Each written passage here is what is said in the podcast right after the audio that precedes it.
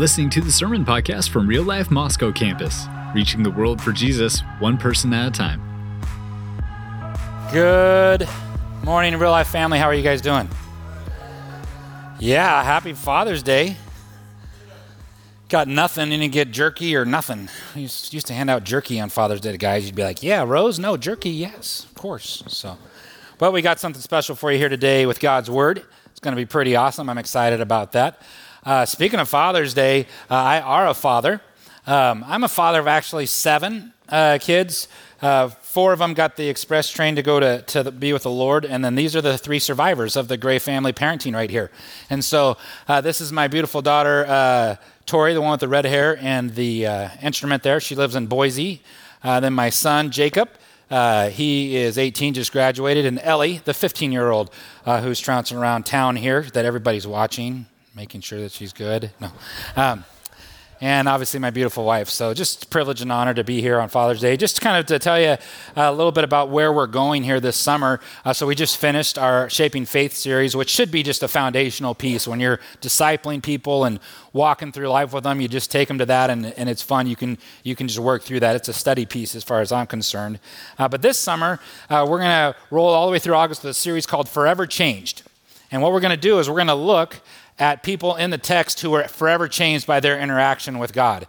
And also, even outside of that, I've got some other folks that you'll even meet that are from our body, and we're going to hear their story of how they were forever changed by God, even within here and with us, by you, by your love, and by who you are. So I'm super excited about our summer series. We've got lots of different teachers coming up to do that. And speaking of teaching, and you're like, so where are we going? How does this work now? Uh, what's the, what, is it, what does it look like? Well, we have a pretty dynamic um, sermon club. And so, how these sermons are created uh, and why they could possibly make me look really, really smart is because I have a lot of really, really smart people around me uh, that are helping us with our sermon prep. So, what happens is on a Tuesday, we're about four weeks out and it's JT Manning who preached that awesome sermon on conflict that I still am hearing great things about. If you missed that, go get that. JT's in there. Um, Emmy Salisbury, our youth pastor's in there. Uh, Marty Solomon, when he's in town, is there. Rod Jensen, Coach Coach Jensen is in there. Um, and then Christy Pedro's in there. And Christy's awesome. She's, if you ever get a chance to take one of her classes, she was at the Biblical Context Conference with Brad Gray. And I'm like, hey, can I get some notes on, on uh, the prodigal son? She's like, She's a research, she's a retired research scientist. So uh, when you ask for anything from her, it's like, here you go. And so and then you're just combing through that. So we have a dynamic team that's going to keep us uh, hopefully producing just great sermons that, that are, are entertaining, contextual, but also you're like, oh, I can apply that in my life today. Like right now, I didn't just get smarter at church, I got a tool to go out and use to reach the world for Jesus, one person at a time. Because that's what we want the text to do. It's not here just to make us smarter and more wise. It's here to change lives and change hearts. And so, super excited to bring uh, to you today a sermon called The Father's Heart. And so, we're going to spend our time uh, in the text here with uh, the prodigal son. And just to set the, the setting on this, we hear these, these parables, and this is kind of in your Bible, or at least in mine, it's set as its own parable. But actually, uh, if you go to the beginning of this, you'll see that Jesus is eating with the sinners and tax collectors. So if you were here on Thursday night, you could you could have got a chance to eat with the sinner. And I don't know if we have any tax collectors, but that would have been an awesome analogy if we did. Um, in there, anybody work for the IRS? No. Um, so eating with sinners and tax collectors, and the Pharisees are overseeing this, and they're like, "There he is, eating with sinners and tax collectors." And so they're overhearing this. So Jesus decides to talk to his guys, but they happen to be overhearing this. Does that make sense? So there's really three. It's one continuous story, but we broke it. It's broken up into three parables. There's one on uh, the lost uh, sheep and how you'd leave the 99 to find the one, and we all love that song. And the picture of that is this sheep being found, right? Um, and then there's one of the lost coin where this gal is looking for this coin, frantically looking for this coin with her, her and she finds it. And in each time when they find the sheep and they find the coin, they celebrate. And then Jesus comes to the parable of the prodigal son. Now, this story is a story they've heard before. And the Pharisees have heard this before, and they now they're like, let's see if Jesus tells this correctly. And in his mind, and their mind, he does not tell it correctly Okay? So let's dive into this. Jesus continued, because he was continuing from his full set of stories here. Uh, there was a man who had two sons. The younger one said to his father, Give me my share of the estate. So he divided his property between them. And not long after that, the young son got together all he had and set off uh, to a distant country, and there he squandered his wealth in wild living. After he had spent everything, uh, there was a severe famine in the whole country, and he began to be in need. So he went and hired himself out to a citizen of that country who sent him to his fields to feed pigs. He longed to fill his stomach with the pods that the pigs were eating, but no one gave him anything. When he came to his senses, he said, How many of my father's hired servants have food to spare? And here I am starving to death. I will set out and go back to my father and say to him, Father, I have sinned against you and uh, against heaven and against you. I am no longer worthy to be called your son. Make me like one of your hired servants. So he got up and he went to his father. But while he was still a long way off, his father saw him and he was filled with compassion for him. He ran to his son, he threw his arms around him, and he kissed him. The son said to him, Father, I have sinned against heaven and against you. I am no longer worthy to be called your son. But the father said to his servants, Quick, bring the best robe and put it on him. Put a ring on his finger and sandals on his feet. Bring the fattened calf and kill it. Let's have a feast and celebrate, for this son of mine was dead and is alive again. He was lost and is found. So they began to celebrate. Meanwhile, the older son was in the field, and when he came near the house, he heard music and dancing. So he called over one of his uh, servants and asked him what was going on. Your brother has come, he replied, and your father has killed the fattened calf because he has him back safe and sound. The older brother became angry and refused to go in. So his father went out and pleaded with him. But he answered his father, Look, All these years I've been slaving for you and never disobeyed your orders. Yet you never gave me even a young goat so I could celebrate with my friends. But when this son of yours, who has squandered away your property with prostitutes, comes home and, ki- and you kill the fatted calf for him, my son, the father said, You are always with me, and everything that I have is yours. But we had to celebrate and be glad because this brother of yours was dead and is alive again. He was lost and he is found. There's so much in this text that we get to bring to light today, thanks to the hard work of lots of folks.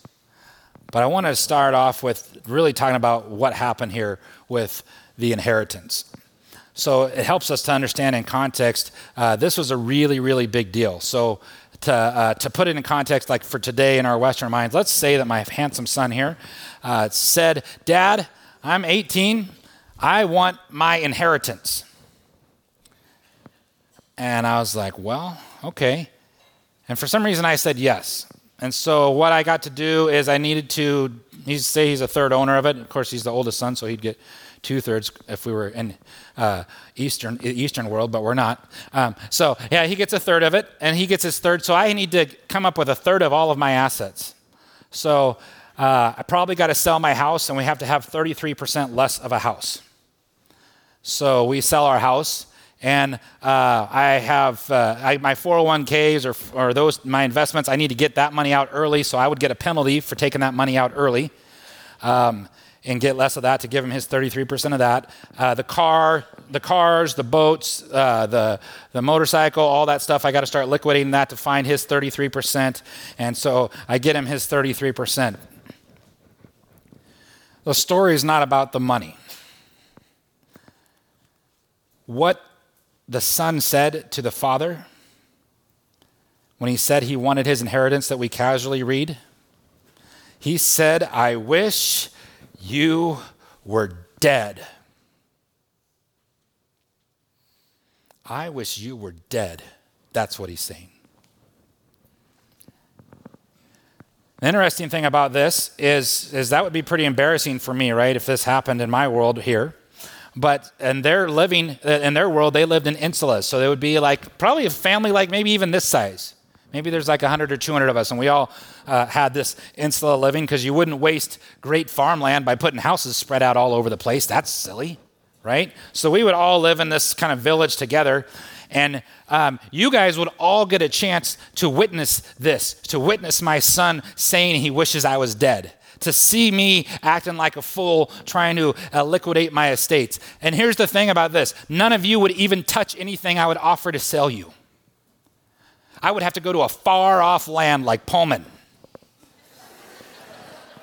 and I would have to go over there, and, and they would know, like, well, this is weird. Why are you selling your boat, Josh? What happened? They, they would see, they would be able to take advantage of my shame, but none of you would take advantage of, of this shame because it's so shameful for the whole community. You wouldn't want to touch anything that I owned. And so I would go over there and be like, hey, my boat's worth about 4,000 bucks. I'd like to sell it to you for 4,000. And they would say, I'll give you $400. And I would have to take it. And I would say, you know, well, here's my motorcycle. I need to sell my motorcycle because I got to get the, the, the, the, the money at this because my son wishes I was dead and he wants an inheritance and it's worth 5000 bucks and they'd say i'll give you 500 and i'd have to take it. So not only would me liquidating my assets happen in front of all of you it would come at great sacrifice and great cost and i wouldn't receive the benefit of what they really are. And guess who else gets to be affected by this? Ellie. Her whole life gets to change because the whole family's uh, dynamics change by 33% her opportunities get to change so could you see why an older brother or somebody could be pretty upset about that? So, saying, I wish you were dead. And only God would do this. Most Middle Eastern men at this time, they wouldn't do this. They, that son would be reprimanded and disciplined. And what he's really severing is he's severing his relationship with his father. Have you ever severed your relationship with God? Have you ever messed that up?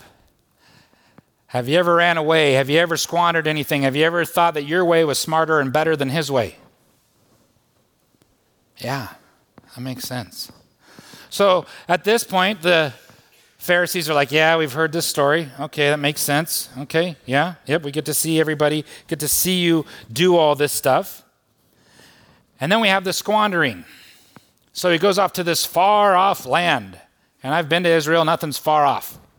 It's like we're crossing this valley. Done. You know.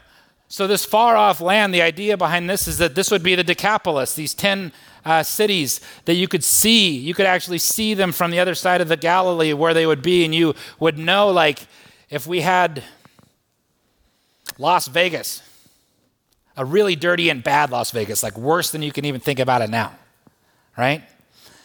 And you knew that's where your son was going to this far off land. And you'd hope that they could come back. You probably didn't hope they'd come back with any money because you know what stays in Vegas? Your money. Right? It's a lie. What, what, what happens in Vegas stays in Vegas? No, just your money does. You come back with lots of heart and heartache, uh, heartache.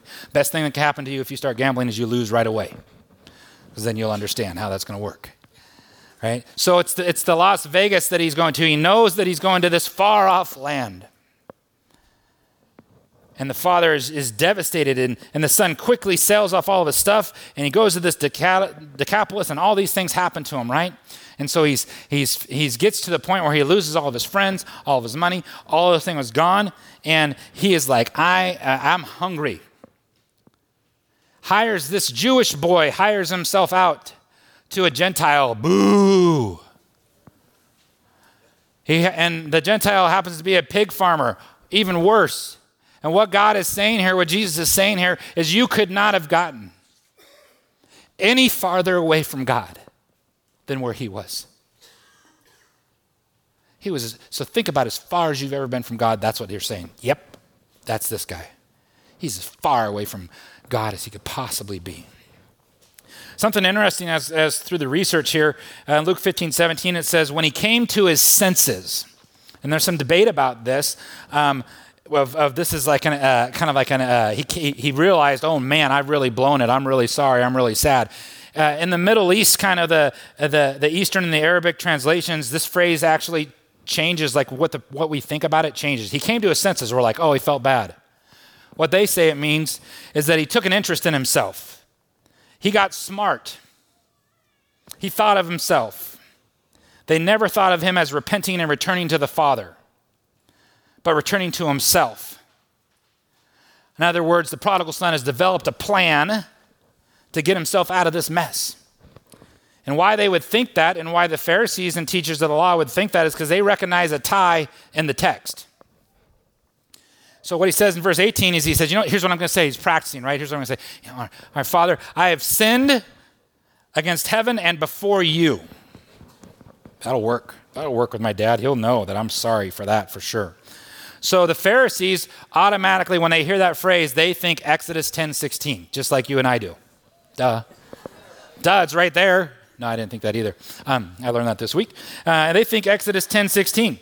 And the reason why they think of Exodus 10:16 is because they think of uh, they know their text, but this says Pharaoh quickly summoned Moses and Aaron.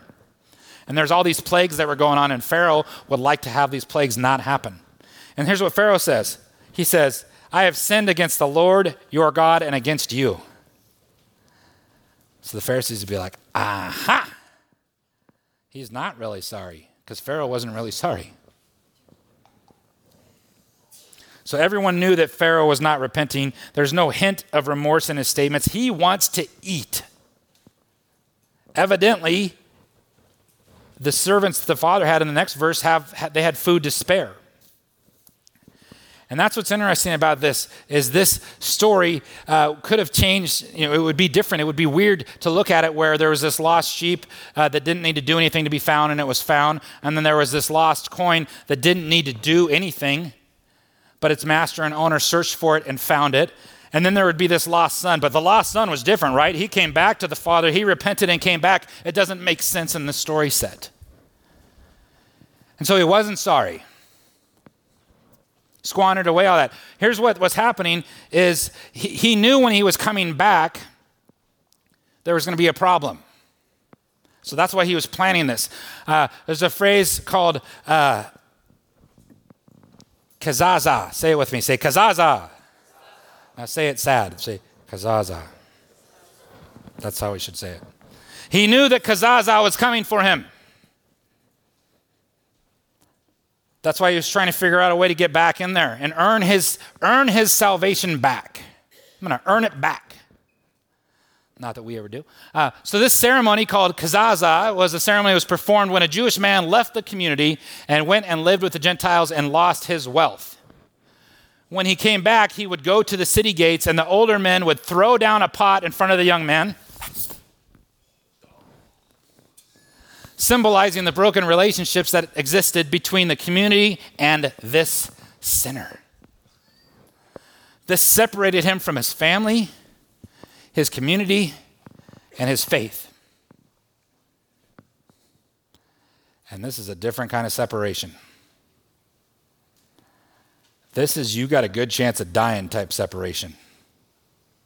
You are out. You're going back to HE double hockey sticks.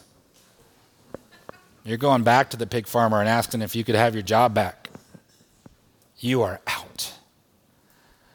because that actually means cutting off. You are cut off.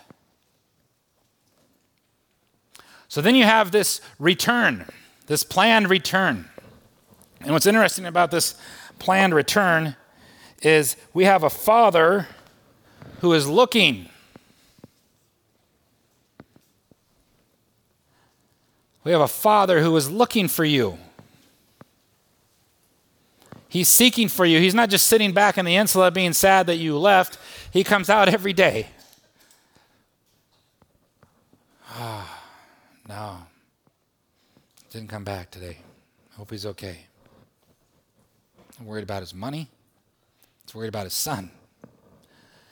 And we have this piece of, of the text that's interesting is, uh, and I can find it twice in the Bible, where you have a patriarch who runs. They would never, never, never, never, ever run. It is shameful in that culture. Even to this day, it's shameful in that culture. If there's a sheep going off the, off the cliff, the patriarch would just have the same pace and the ladies would, Choof! so go save the sheep. Never, never run. It's disgraceful. It's dishonoring. you you know why? You'd have to lift up your robe to run and show your legs to run. It would be like if, I, if my son was out in the, in the squishy park and he was dying out there, and in order for me to save him, I had to strip off all my clothes and just run over all these chairs to get to him. It would be that shameful. It would be that embarrassing. Super embarrassing, but yet the father was looking. The father was looking. Do you know that God would look for you? He would look for you. God would actually look like a fool for you. God actually has looked very foolish to the eyes of this world for you and me. To the ultimate point of being on a cross, naked. So you and I don't experience kazaza. So we are not cut off.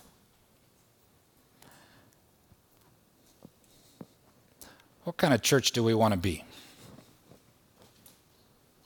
I'll tell you what kind of church that I want to be a part of. I want to be a part of a church that chases people from being cut off. That we might be willing to act like a fool so people don't have to live in a living hell. That we would go after people with all of our hearts. The reason why this message is so dear to me is I should have been kazazed, if that's not a word, but let's make it up. Kazazad. I should have been. In Post Falls in 2005, I embarrassed my, my church. 2004. I embarrassed my church. I embarrassed my pastor. Embarrassed my family. They should have thrown it. But they knew what a father's heart was supposed to look like. And I metaphorically felt the arms wrap around me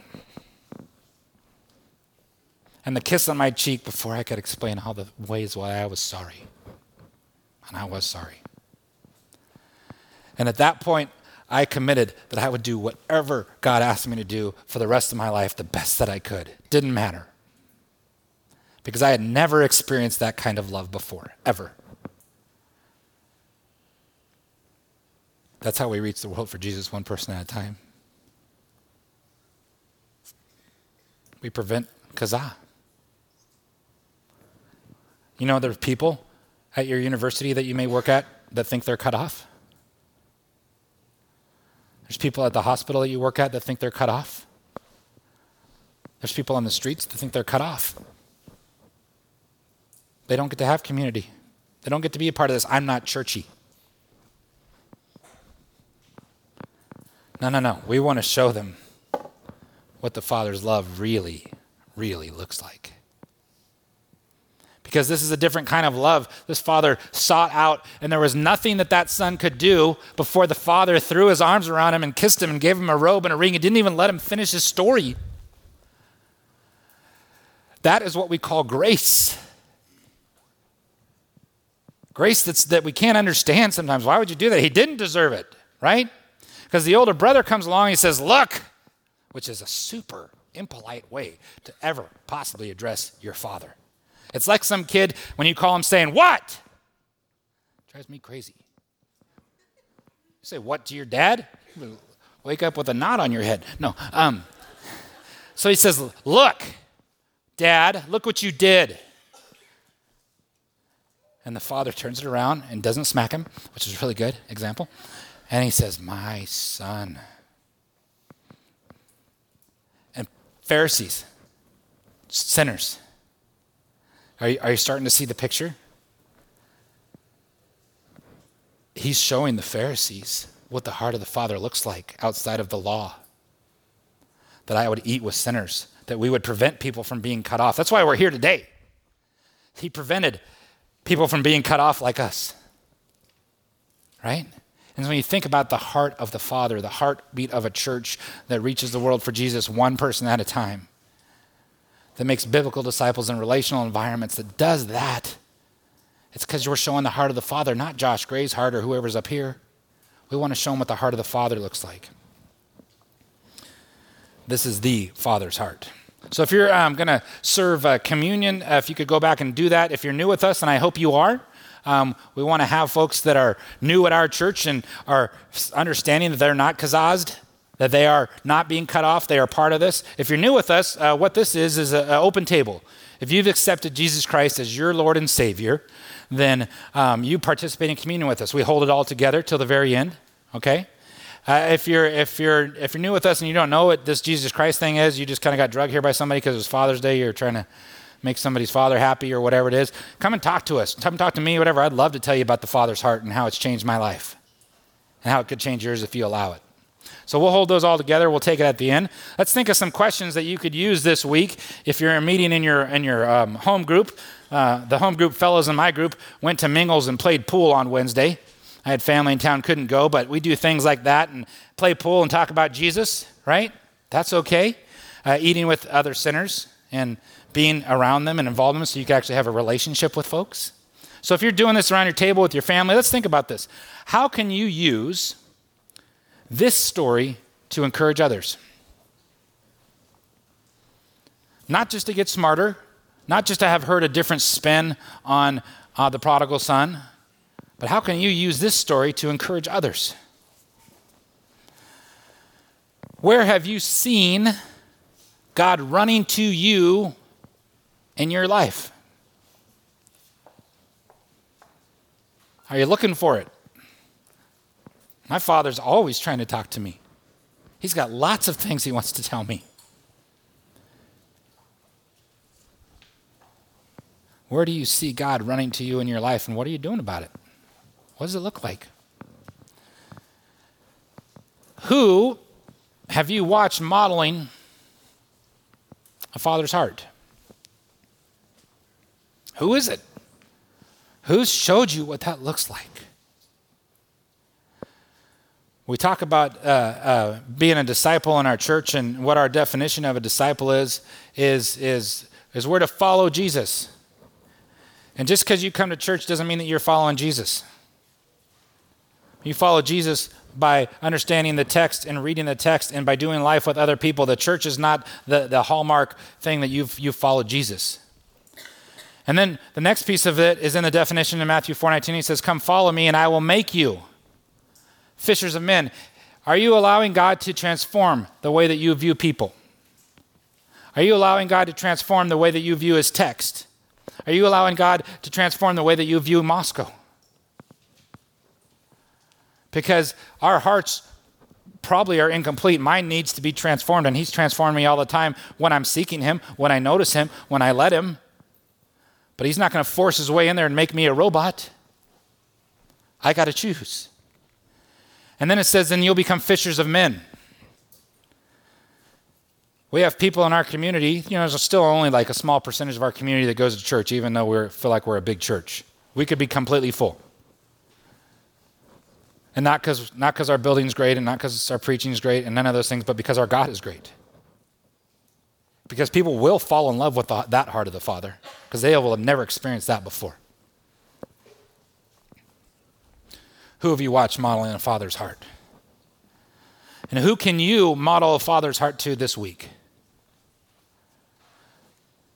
What is that going to look like?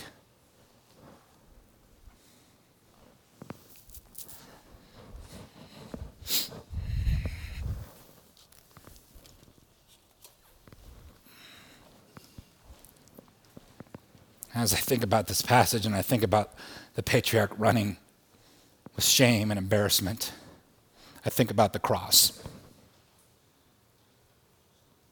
I think about Jesus on that cross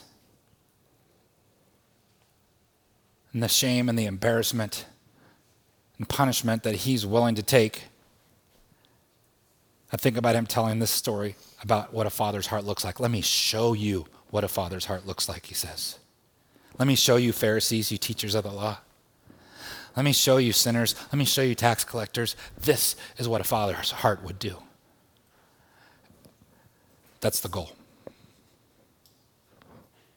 That's the goal. Is to make our hearts like his, to become Christ like. That's why I'm here. That's what I hope we do. So that night he was betrayed, he took that bread, and when he was given it, uh, given, he had given thanks, and he broke it. And he said, This is my body, which is for you. Do this in remembrance of me. Let's remember him. And in the same way, um, after supper, he took the cup, saying, This cup is the new covenant in my blood. Do this whenever you drink it in remembrance of me. Let's remember our Lord. Father, I just thank you for this time. I thank you for the hearts that you brought here today, Lord. Lord, I just ask that, that we would be transformed by your word, that we would be ambassadors uh, of you, and we would be helping people not feel cut off. We would actually be helping people feel connected to you and introduce them to your heart the best that we can, Father. Work through us, Lord. Work through your, through your word, through this body. We just want to show you off to everyone we can, Lord, because they will absolutely fall in love with you and they will be transformed and changed forever. Lord, help us to do that in Jesus' name. Amen. Thanks for checking out this message from Real Life on the Palouse. You can find out more about us by visiting us online at liferotp.com and connecting with us on Facebook and Instagram.